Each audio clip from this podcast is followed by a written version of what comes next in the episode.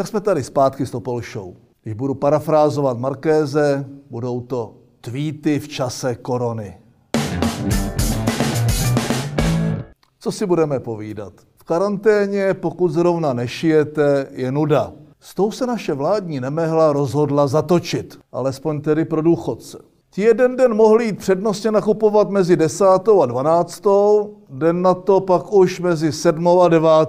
Nově je to 8 až 10. Teď už zbývá jen otestovat večerní hodiny, případně zavést nějaký revoluční model. Třeba, že seniori, jejichž příjmení začínají na písmenko v první polovině abecedy, budou chodit nakupovat ve dny sudé, a ti z druhé poloviny ve dny liché a každý lichý měsíc se to vystřídá. Je to zároveň takové zábavné vládní cvičení proti Alzheimerovi. A ne, bábo, dětku, pamatuj, když si k jídlu nakupuj. Ale co? Sám jako prduch, alias pracující důchodce, bych ještě před týdnem nečekal, že po mně ještě někdy budou chtít v obchodě občanku. Jo, a už jste jim dali ty roušky? Situaci, kdy se hrdina probudí z komatu, nalezne v sobě dosud nepoznanou sílu a potrestá zloduchy. Známe spíše z akčních filmů typu Kill Bill nebo Polda. Teď něco podobného můžeme pozorovat i v nejvyšších patrech naší politiky. Předseda ČSSD Jan Hamáček, donedávna nevýrazný a považovaný za Babišovu rohošku, je jako vyměněný. Rázná slova i činy. A navíc i dobrý dojem z toho, že jako jeden z mála ví, co říká a hlavně, co dělá. Jestli ono to není tím, že ČSSD je i navzdory žalostným preferencím pořád demokratickou stranou se všemi k tomu patřícími mechanismy a není to jen PR podnikatelský projekt pana velkoagrárníka, a Hamáček je ostřídelný politik a nejen stafáž z plagátu. Navíc se se svým červeným svetrem stal i módní ikonou. Červený hadr působí na býka a doufujeme, že bude dobrý proti tomu volovi.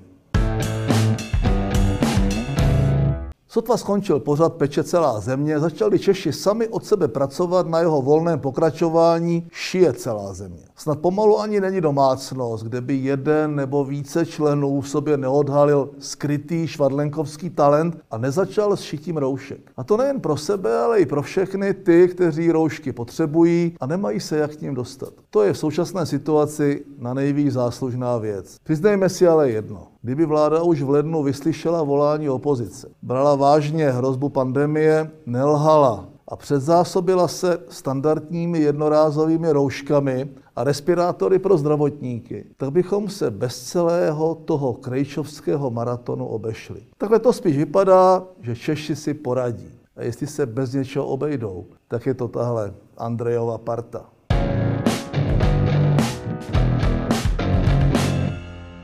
Po Miloši Zemanovi nebylo v uplynulých týdnech vidu ani slechu. Mnozí se podivovali nad tím, že už dlouho prezidenta neviděli a že by to chtělo v časech krize silný státnický projev. No, prezidenta už někteří viděli, bylo to prý prima. Teď už by to chtělo jen ten státnický projev. Poděkování, pohlazení, vyjádření naděje, výzva k odvaze a sounáležitosti. Hm. Starého jezevce vypudili jeho udržbáři z nory a přetočili s ním několika minutové pásmo plivání na novináře, herce, opozici a pochlebování Číně.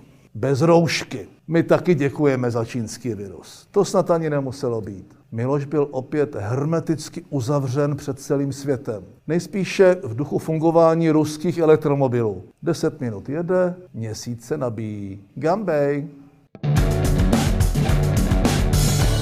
Německý zelený extremismus má nové dno. Nedávno se musela veřejnoprávní ARD omlouvat za písničku Babička je ekosvině, což byla taková hymna Grünen Jugend, když seniori hráli stejnou roli jako v nacistických popěvcích židé. Nyní se na webu televize objevilo nové video pro děti. Jehož autor Christian Brandes jde ještě dál a rovnou vzývá konečné řešení seniorské otázky. Koronavirus je prý spravedlivý, Vymete staré, kteří zaneřádili planetu, ale mladí lidé infekci přežijí. Jinou každá totalita se považuje za mládí světa, ať je hnědá, rudá nebo zelená.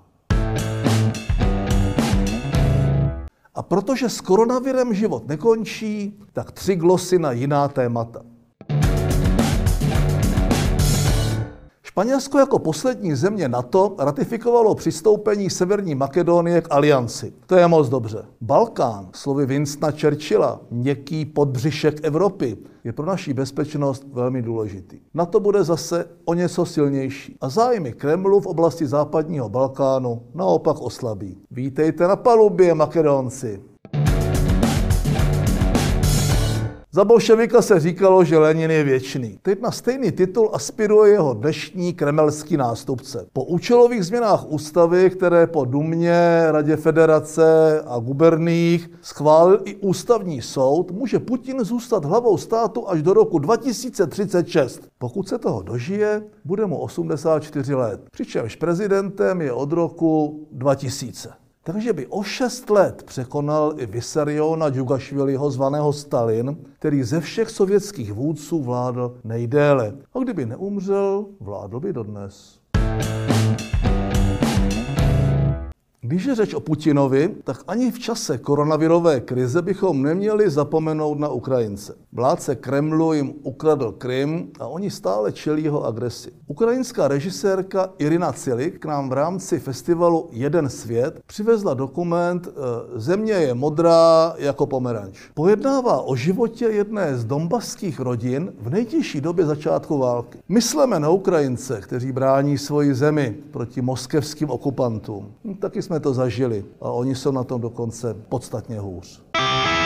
Titul Pitomec nakonec si tentokrát vysloužila jasná favoritka. Hejtmanka Českého kraje, pokorná Jermanová, hodinová spurná. Nejenže v rámci předstírání, že se nic neděje, tajila data o nakažených, ale když si zdravotníci stěžovali, že díky jejímu panu majiteli holdingu a řediteli Babišovi nemají ochranné pomůcky, tak na ně nechala zakleknout. Prý porušují pracovní kázeň. Sama za to vzorně dodržuje pracovní nekázeň. Když se celé to slavné konzorcium ANO objevilo na scéně, slibovalo vykopnutí podobných nekompetentních prospěchářů z politiky a nikoli jejich instalaci na vrcholné posty. Ale možná jsem se tenkrát přeslechl. A nebo nám zase lhali. Tak či onak, madam hejtmanka je dnešní pitomec nakonec. A to je pro dnešek všechno. Snad příště nashledanou. thank you